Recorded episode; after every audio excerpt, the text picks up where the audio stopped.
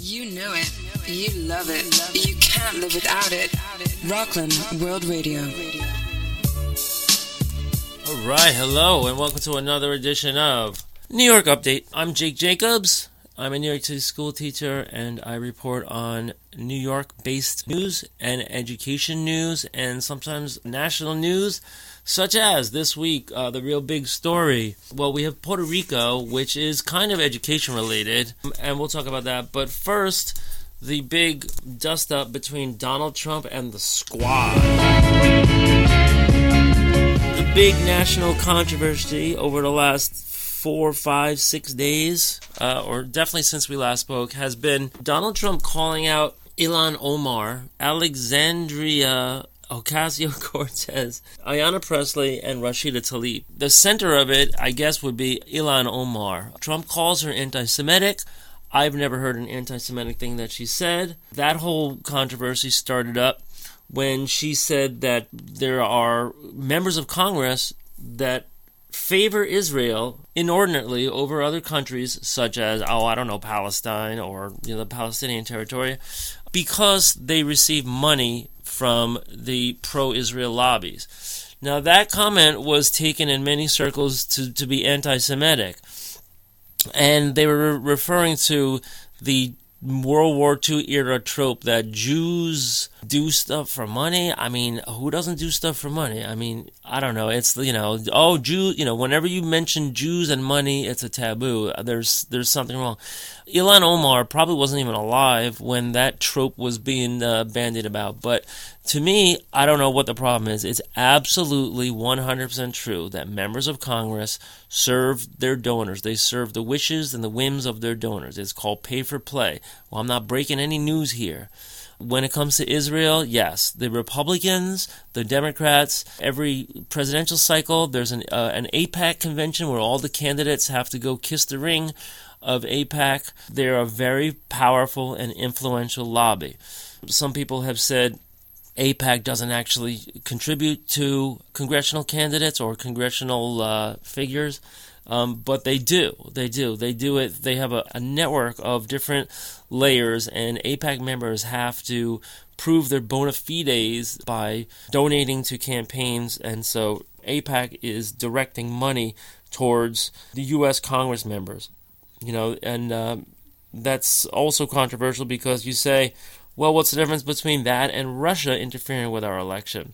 Anyway, long story short, Ilhan Omar has been called anti-Semitic, and you know there have been these kind of hair-trigger Democrats. Chuck Schumer comes to mind, Eliot Engel, that tried to put her in this anti-Semitic basket, even though the Republicans were doing it whole, whole hog. You know, remember the Republicans are trying to get the Israel lobby, the pro-Israel lobby, to give them contributions. Why should they give contributions to Democrats? The pro-Israel lobby will, you know, will probably give contributions to anybody that serves their interests, regardless of party, and they're happy to, to you know, spread it around to both parties because that means it's a bipartisan issue, and we see that the solidarity with the right wing government in Israel in the United States Congress is more solid than it is in the actual Israeli parliament. In other words, there are more American elected politicians that support Israel and their treatment of, you know, let's say the, the Palestinian issue than there are in Israel itself. You know, they have a more healthy debate there in the Knesset than we have over here. So, Ilhan Omar just for the fact that she is Muslim uh, has become a lightning rod. And then you have Rashida Tlaib. Rashida Tlaib is the first Palestinian American, right? And she, uh, when she was inaugurated, brought the uh, flag the Palestinian flag up and draped it over her shoulder, just like you know Venezuelan you know heritage people have done that, and just like everybody else has done that. So you know, I guess you're not allowed to do it if you're of Palestinian uh, descent. I am one quarter of Palestinian descent, actually, geographically. And so you have them. Now, Ayanna Pressley was born here in America. Uh, Alexandria Ocasio Cortez was born in the Bronx. And same goes for uh, Detroit, Michigan. That's where Rashida Tlaib was born. So Ilhan Omar was the only one that was born out of the country. She was born in Mogadishu, Somalia. and she came here when she was 11 years old, if I remember right, by way of a, a refugee camp in Kenya that she that she had to stay in, and her country was torn up by ro- war. So she was a refugee who came here seeking asylum, and you know went all the way up through high school, college, and became a, a U.S. Congressperson. Trump has tweeted out. He st- it started with tweets, a series of tweets, where he said that these women need to go back to the countries that they came from, which are crime infested and corrupt. And it's not clear whether Trump even understood that three of the four women were born here in the U.S. because he really looked dumb for saying go back where you came from. But, you know, and they were born here, especially AOC because she was born in the Bronx. You know, she was born in New York City, just like Trump himself. So it blew up. Uh, so Trump doubles down on Twitter, right? Tells these people, you know, love it or leave it. And then a day or two later, he's in North Carolina at one of his rallies. Now, the reason he had scheduled that rally is because that was supposed to be the day that Mueller testified in Congress, and he wanted to take away the spotlight by having a rally that same day in North Carolina. But Mueller's uh, testimony, of course, was postponed until tomorrow. What happened in North Carolina is that Trump starts going off on these women. He calls them racist. He says they hate America. And the crowd starts chanting, send them home, send them home, or send her home, or go back home. And that blew up. Now, Donald Trump was quiet about it. Um, they they measured it, they timed it, and he was quiet for about 15 seconds while the chanting went on and on and on. Then he started talking again. The very next day, the reporters asked him uh, when they were, you know, saying uh, send them back, send them home. Why didn't you do anything? And then he said to the reporter, Well, I think I did something. He says that I started speaking immediately and got them to stop. And that was a complete and total, utter fabricated lie. They showed video of him during the rally, side by side with him lying about it. And it, t- it took him 15 to 15 seconds. He just sat there while they all chanted. He, he seemed like he wasn't sure what to do, actually. A day later, he realized that it was not a good look. Why? Because there are tons of black Republicans, there are tons of Hispanic Republicans, Republican immigrant Republicans, Republican Mexican Republicans. There's Republicans from every country on this planet, many of whom were born in those other countries, moved here, or are the descendants of immigrants, and they know what it's like.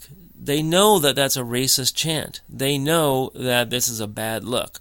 So Trump tried to kind of distance himself from the crowd a day after. He was called on the carpet for that. It was very clear he was lying. Everybody threw it back in any Republican's face that they could find. A day or two after that, Mike Pence was on the Sunday show on and he started saying that it was also bad and that if it happens again that they should prevent it stop the crowd from doing that. It, it's disrespectful. There have been polls since this all happened in the last couple of days and the polls show that republicans by and large don't think it's racist to say go back where you came from and that they stand behind Donald Trump. In fact, his popularity has actually gone up since this happened. So we are living in a very polarized country, and the polarization is racial, and it has kind of come to a head or a mini head. Um, around this issue of go back home, of love or, you know, America, love or leave it. Lindsey Graham was another person that was asked by reporters, do you agree with the sentiment that uh, these, you know, uh, congresswomen of color should go back to the countries, you know, that their descendants came from or that their grandparents came from. Um, and Lindsey Graham said that uh, you know he, he he tried to say it wasn't racist. He tried to uh, downplay what Trump said, and he tried to say that love or to leave, you know, love USA or leave USA is an acceptable slogan. Folks, it's not. It's not. If you have any doubt what that sounds like and what it feels like to a person of color, even if they were born here, they the first thing they say is is that it's racist, and it has led to calls uh, for uh, more calls for impeachment and it has actually led to a vote in the House. So there was a vote led by a House member and what it was was a motion to uh, proceed with another motion to discuss whether or not they were going to start impeachment hearings. Um, the guy, the the House member's name is Al Green. The vote failed, but it got 95 Democrats to vote for it to move forward with impeachment, including Nita Lowey, who is the congresswoman from the area that I am broadcasting from in Rockland County, New York. That was a flip for Nita Lowey, and the turnabout was ballyhooed online by her primary opponent, Mondaire Jones, who says, "You see, I'm, my candidacy is already having effect, an effect."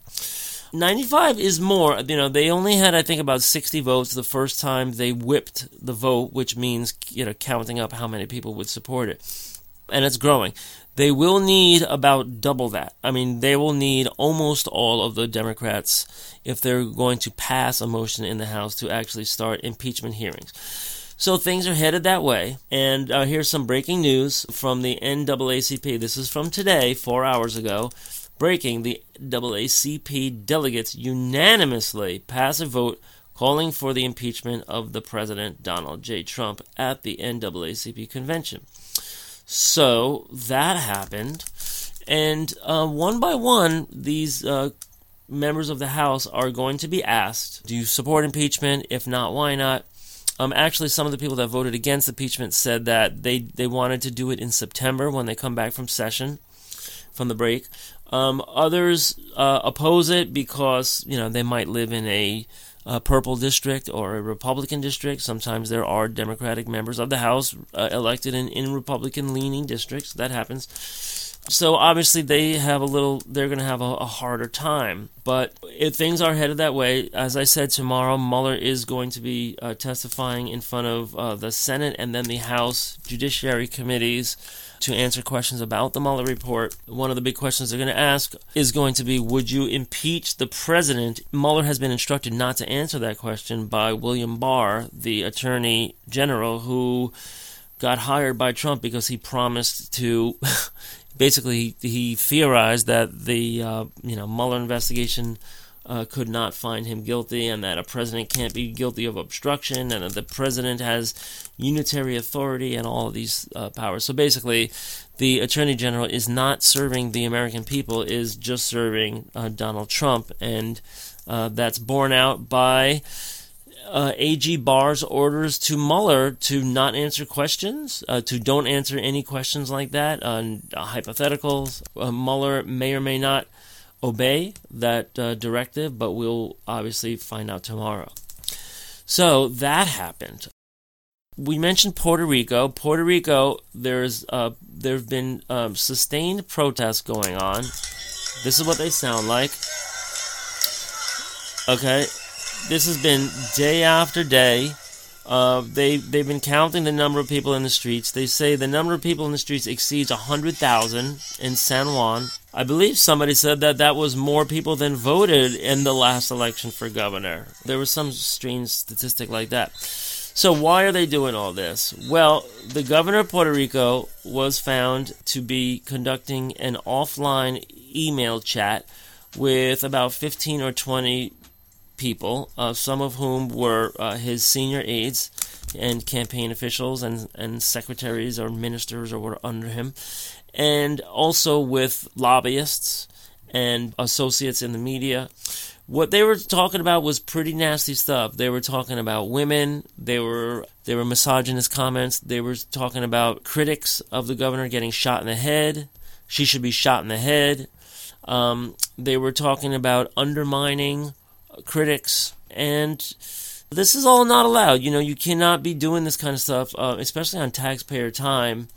But um, you know, when it does come to light, so a lot of the um, aides have already resigned, but the governor is not resigning, and the people are out in the streets. This this has been day after day. I think this has been about three four days continually now. There was even a pop up protest in Grand Central yesterday where some Puerto Ricans uh, did a traditional dance or a ceremonial dance in solidarity. So, how does this link to education, you ask? Well, after Hurricane Maria, the entire island um, of Puerto Rico started a privatization campaign. Um, they started closing down uh, public schools, or, you know, in the case of Hurricane Maria, just not reopening them. And then they started opening up more charter schools, and they also passed a law for a voucher program. So before that, they had no uh, such program, and they opened and they voted uh, with a Secretary of Education by the name of Julia Keleher, who was American. She was from Philadelphia. Voted to start charters, to expand charter schools, and expand vouchers, which are credits that a parent can use to uh, send their child to a religious school or a private school. Um, and and so there, that kind of breaks the wall between church and state because taxpayer money is then at that point going to a religious institution. And, you know, we have the separation of church and state at the federal level around the states. Some states have it in their constitution. Uh, and some don't. And obviously, uh, Puerto Rico started allowing vouchers after the terrible, terrible uh, hurricane. 3,000 people died you know, so there was obviously ongoing health issues and um, public safety issues. The governor and his minions um, in that uh, chat, which was which somebody in that chat leaked, so I hope that that person gets lenience. In that chat, it showed that the governor and his minions were actually making fun of dead people, and they were saying like horrible stuff about that that happened. We it's just a countdown to see when um, Governor Rosselló, I think is how you say it, resigns. He was on Fox News last night and he shaved off his beard and he was all clean cut. He was talking to uh, Shep Smith and uh, Shep Smith uh, hammered him. They said, you know, why don't you resign? When you, are you going to resign? He didn't let the guy talk. The guy's excuse, Rosselló's excuses were kind of lame. You know, he was saying, uh, you know, I didn't, I didn't say all of the comments. Okay, and he was also saying that you know he was sorry. I'm, you know, I apologized. Well, th- it's not enough. I mean, the people are really energized in Puerto Rico, and you know, hopefully this leads to something good. I hope that also that people realize that this has been going on for a long time in Puerto Rico, and that the the charter school billionaires have had their eye on Puerto Rico for a while which is why I reshared an article I wrote for Alternet in 2017 that spoke about that. The Hillary campaign back in 2014 was talking about just this subject. And of course, when the Russians hacked her emails and leaked everything online, we were able to see a lot of those discussions. And in Hillary's campaign, there was a, a campaign official by the name of Ann O'Leary who was Hillary's senior education aide and senior economics aide going back to 2000 in her in her New York Senate years. And at this point in 2014, she was tasked with um, conducting interviews from various billionaires to see what they wanted in terms of education reform, and she put those those asks, those policy you know suggestions into a report called the 2014 Policy Book that was given to Hillary Clinton. And she spoke to Laurene Powell Jobs, who is Steve Jobs' widow, the largest shareholder in both Apple and Disney. Um, she spoke to Reed Hastings, who is the billionaire CEO of Netflix. And she spoke to a guy by the name of Bruce Reed, who was the CEO of the Broad Foundation. Eli Broad is a billionaire that a charter school billionaire that has been giving money to Democrats and Republicans for a long time in order for them to expand charter schools. So, in this policy book, Ann O'Leary writes to Hillary Clinton here is what Bruce Reed spoke about on behalf of Eli Broad. Bruce Reed said that he said New Orleans is an amazing story. I'm paraphrasing now. When a when a natural disaster strikes like that, and that there is political dysfunction and there isn't really any uh, oversight by any central planning body, that it's a great opportunity to get a whole bunch of talent in there. And as we see, what happened in New Orleans is that uh, after uh, Hurricane Katrina, the entire city was converted into charter schools. So Bruce Reed was celebrating that, And he was telling this to the Hillary campaign. Ann O'Leary was writing this up, and she presented it to Hillary Clinton. You know, it's a cautionary tale because, you know, nobody knew in 2014 that this was going to happen again in Puerto Rico.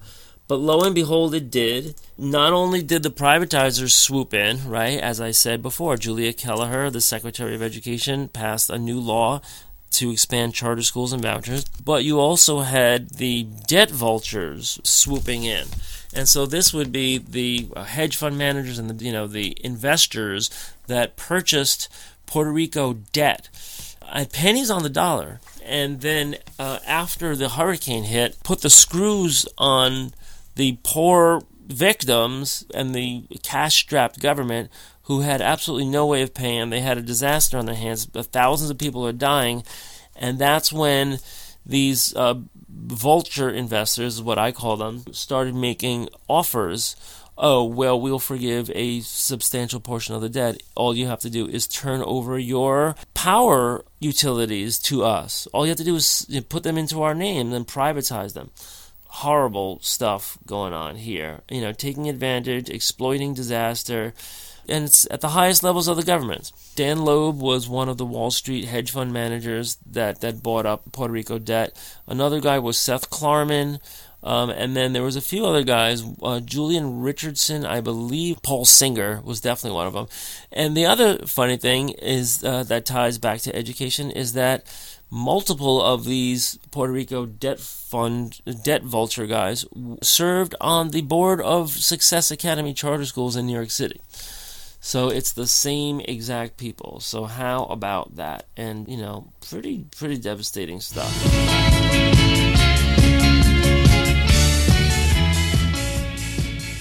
Yeah, another story here. We have on July 16th. Yeah, there was an announcement that Mayor Pete Buttigieg was holding a fundraiser it doesn't say where whose home it's at, but the hosts are going to be Laura Cornish, Carolyn Crawford LeBay, and Reed Hastings, the very same CEO of Netflix, uh, pro charter person that just mentioned.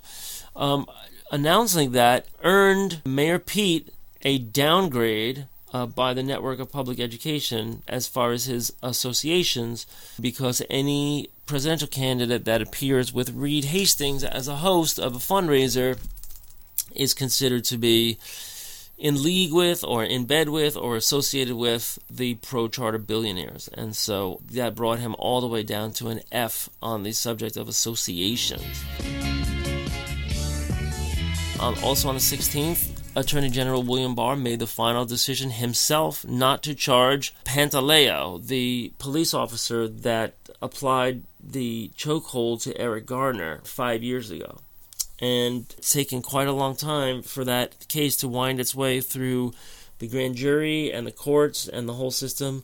But the final announcement was that there was going to be inaction by the NYPD, inaction by the district attorney's office, and the decision not to prosecute for murder or manslaughter or reckless endangerment or anything was made by William Barr himself.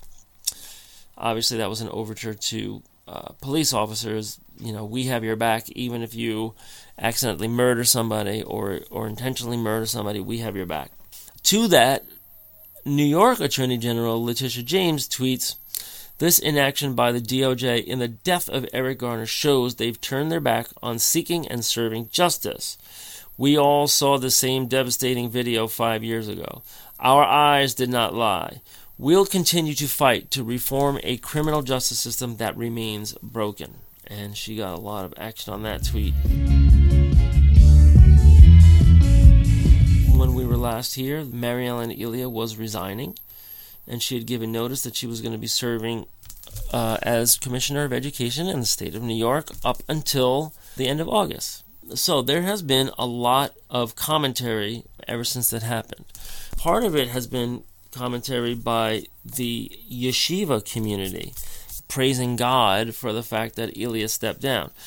They saw Commissioner Mary Ellen Elia as well, they didn't want her to regulate uh, yeshivas. They wanted free reign to run their religious schools in the way that they saw fit, which means currently without any academic instruction at all for boys in the, at the high school level.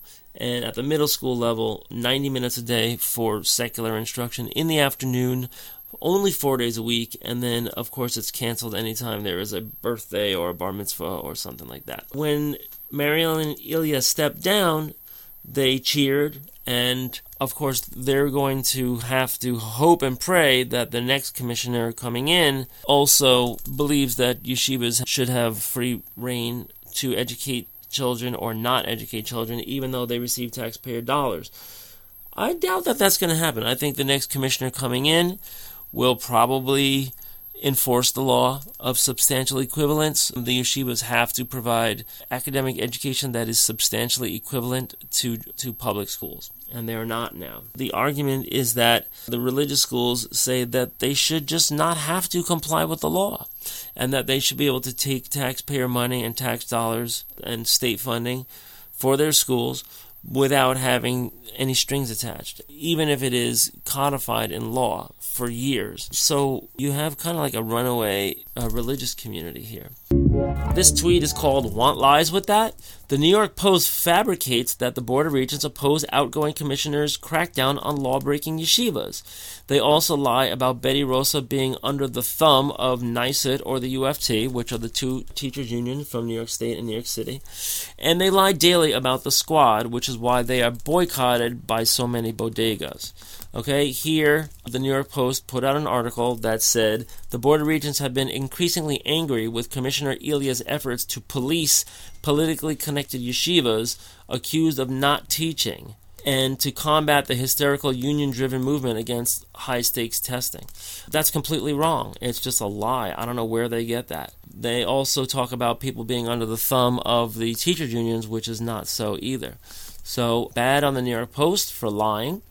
We are in the middle of the comment period, and people should go online and comment. And if you're listening to this, you want to write it down, I'll give you the URL. And this is whether you agree or disagree. So if you're listening to this and you're the rabbi of a yeshiva and you do not provide secular education to your students and you want it to remain that way, you can also go to this link and leave your comment. But of course, here we feel that all students are entitled and have a right to a basic education, including learning how to speak English if you were born in New York, uh, including science, so that you understand that the earth is not flat, and the basics that you need to know about science that you breathe oxygen and that people bleed. I mean, it's simple stuff. You know, you, you shouldn't get a disease right? That people would uh, fill out the comment um, and submit it and uh, advocate for the children that are trapped in those schools. The URL, if you want to do that, is yaffed.org slash regulations. And if you go to that webpage where you can leave your comment, and it has some samples there. In the fall, Supreme Court will contemplate backdoor vouchers the next session of the Supreme Court starts in the fall. That's the window where they might start. What is a backdoor voucher? Uh, while we're on the subject of religious schools. So, a backdoor voucher is a tax credit that is given to a donation made to a private school, such as a re- religious school. All right, let's say you went to a Catholic school and you want to donate to the Catholic school uh, now that you're a successful businessman. And these are tax credits so people are upset about this um, because of the uh, state constitution in states like New York, which say taxpayer dollars cannot go towards religious instruction, religious services, right? The establishment law in the First Amendment.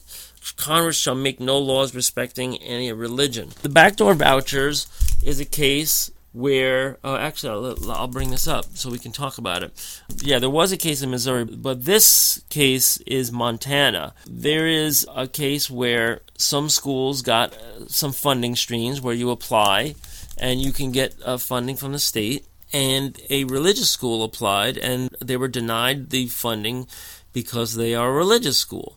This is the way it's it's been for a long time, and those laws in New York and other states are called the Blaine Amendments. So, uh, I mentioned Missouri. There was a 2017 ruling that sided with a Missouri church which opened the door to more taxpayer funds going to religious entities. In that 2017 case, the justices ruled that churches and other religious entities cannot be flatly denied public money, even in states where constitutions explicitly ban such funding, siding with a church that sued after being denied access to a state grant program that helps nonprofit groups buy rubber playground surfaces made from recycled tires. The current case is actually an appeal uh, on the state court level made by three mothers of Christian private school students. And they're appealing a decision that was made by the Montana Supreme Court that struck down a program because it ran afoul of the constitutional ban on aid to religious institutions. Okay? It says churches and Christian groups have pushed for expanding access to public dollars for places of worship and religious schools, testing the limits of secularism in the United States. Much litigation over the years has involved school voucher programs and other subsidies to help parents pay for children to attend private religious schools in states whose constitutions explicitly ban such folding. Republican President Donald Trump's Education Secretary Betsy DeVos is a prominent supporter of such school choice plans. And uh, actually, Andrew Cuomo here in New York also did. And Cory Booker did, a senator in New Jersey now running for president, who teamed up with the DeVos family back when. Reading The Montana dispute centers on a 2015 state law providing a dollar for dollar tax credit of up to $150 for donations to groups that funds scholarships for private school tuition.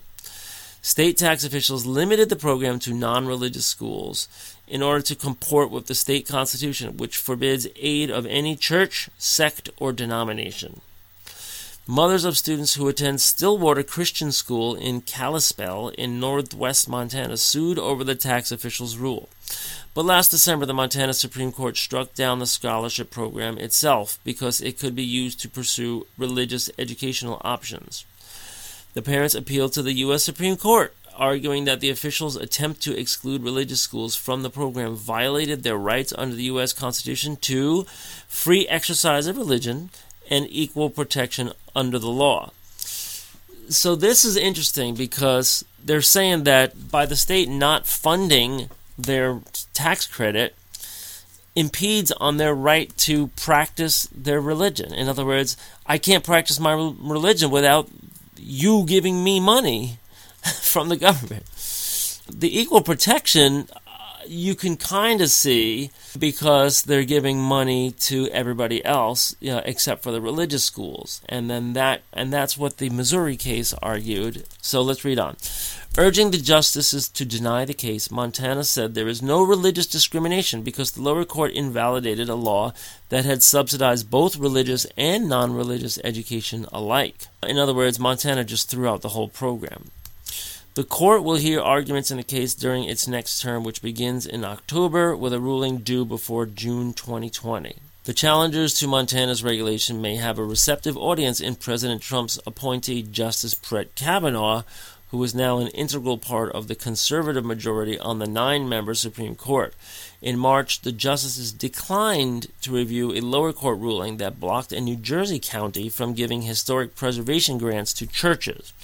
In a statement he issued at the time, Kavanaugh urged his fellow justices to take up a future case that raised similar issues. Quote, barring religious organizations because they are religious from a general historic preservation grants program is pure discrimination against religion, Kavanaugh wrote.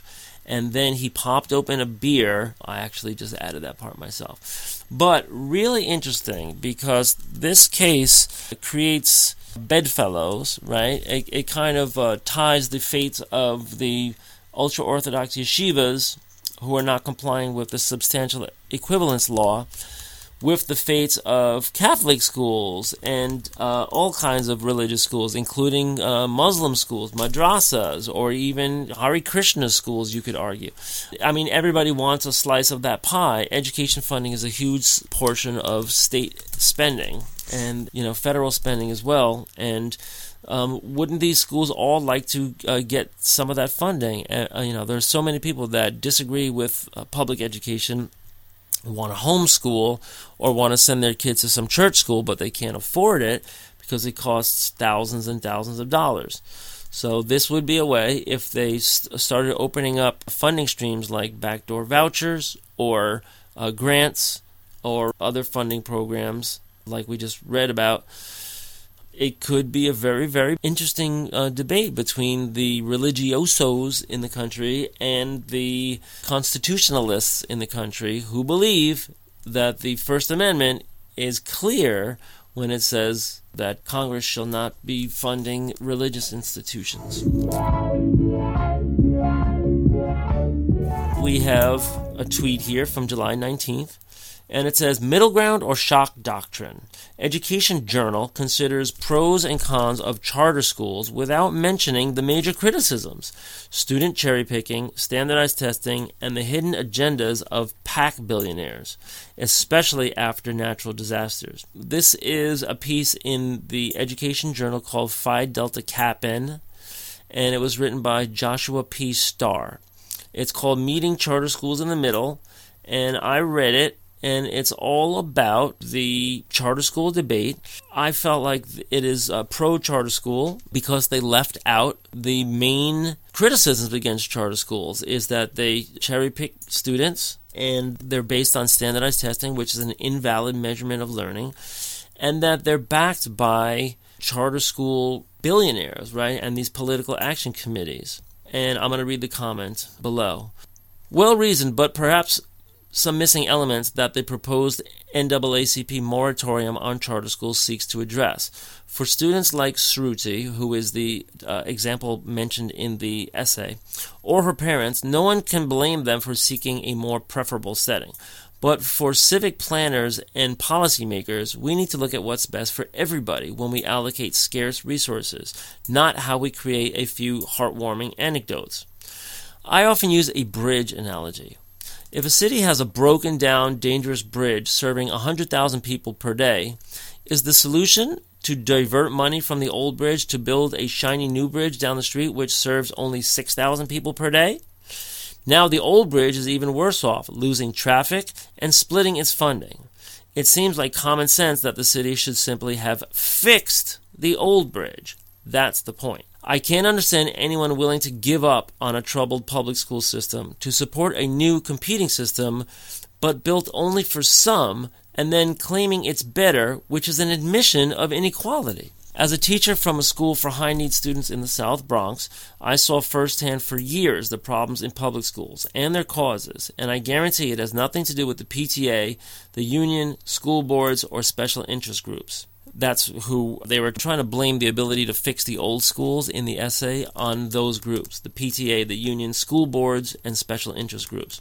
Which I guess they mean activist parents. The troubles plaguing low income inner city schools are not related to education policy. They are outside issues brought into schools and misdiagnosed by privatizers in order to diminish local control. At the heart of the conflict is the fact that charters were sold as a complement to public schools, but instead compete in a bait and switch. They compete for money, students, classroom space, and educators, setting up perverse incentives that have led to an epidemic of scandals, including cheating, fraud, and pay for play corruption. And the competition for hearts and minds has given rise to astroturfing, smear campaigns, and dishonest comparisons based on the most controversial, highly disputed metric of all standardized tests. Driven to outperform public schools, the charters from the start began the unfortunate practice of cherry picking, enrolling the best test takers in a community, even as they tout the fairness and randomness of lottery selection. They, in reality, used select marketing, targeted advertising, and intimidation, suspension, and counseling kids out to get rid of high need kids who then end up more highly concentrated in public schools. Then they insult the schools they just worsened plundered, and creamed, calling them failing schools from the rooftops. This is where it gets very public, very political, and it shows who has been behind it all from the start. The same billionaire PACs that flood state capitals with campaign cash fund an entire industry of think tanks, news sites, and lobbying operations, who then go on ad buying sprees that misrepresent the statistics, make outrageously racist attacks, and denigrate public schools, students, and teachers.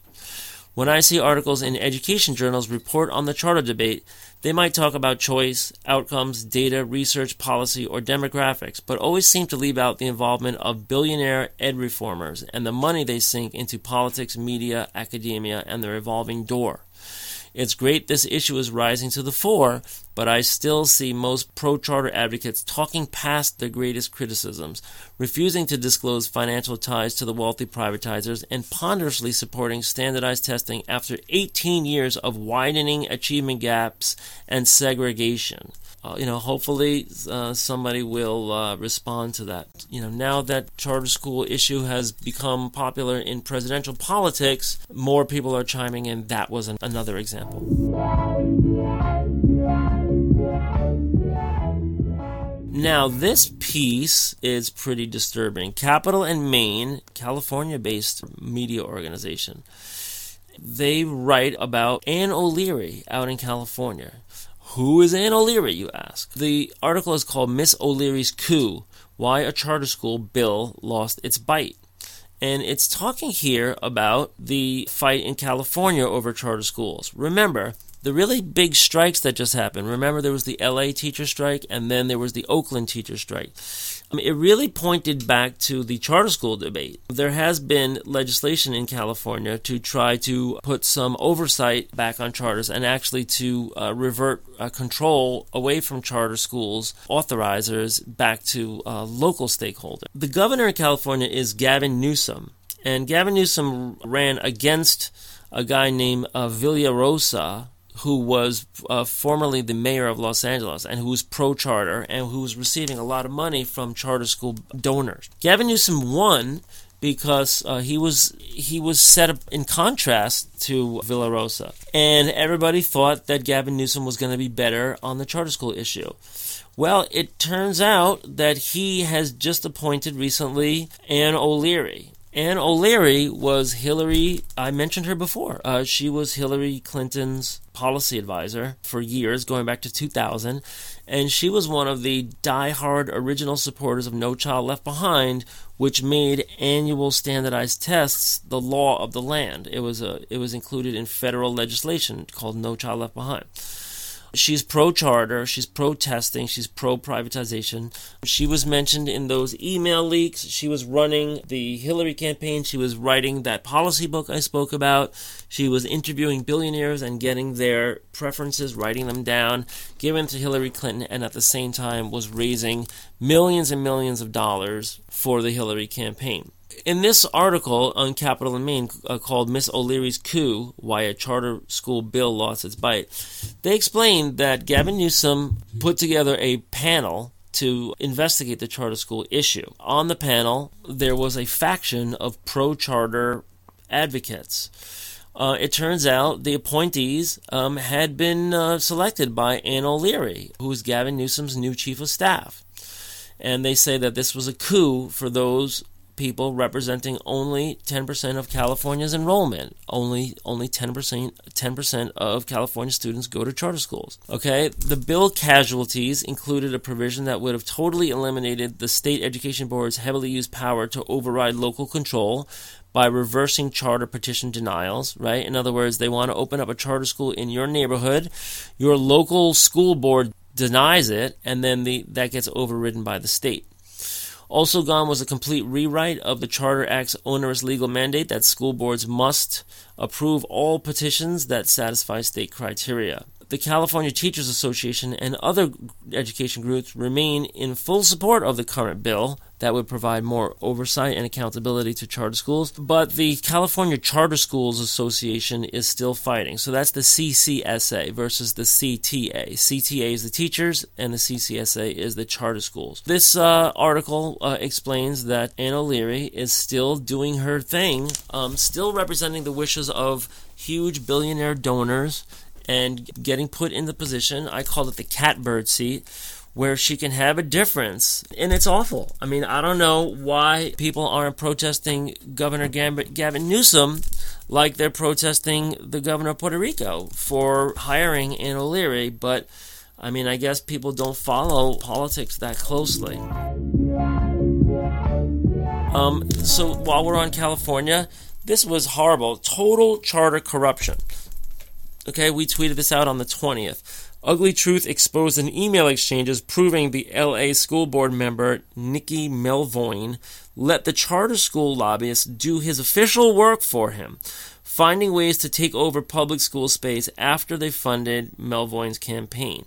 And there is a journalist out on the West Coast named Michael Kohlhaas. They got this huge FOIA dump of documents from the from the state government, and it is incredible, and it shows that this school board member basically let the charter lobbyist come in and do his work for him. They let him write the proposals, write the drafts that became the law. That was his job, and it's all being exposed now. So this guy looks like a real tool. It's a, a cautionary example of what can also happen here.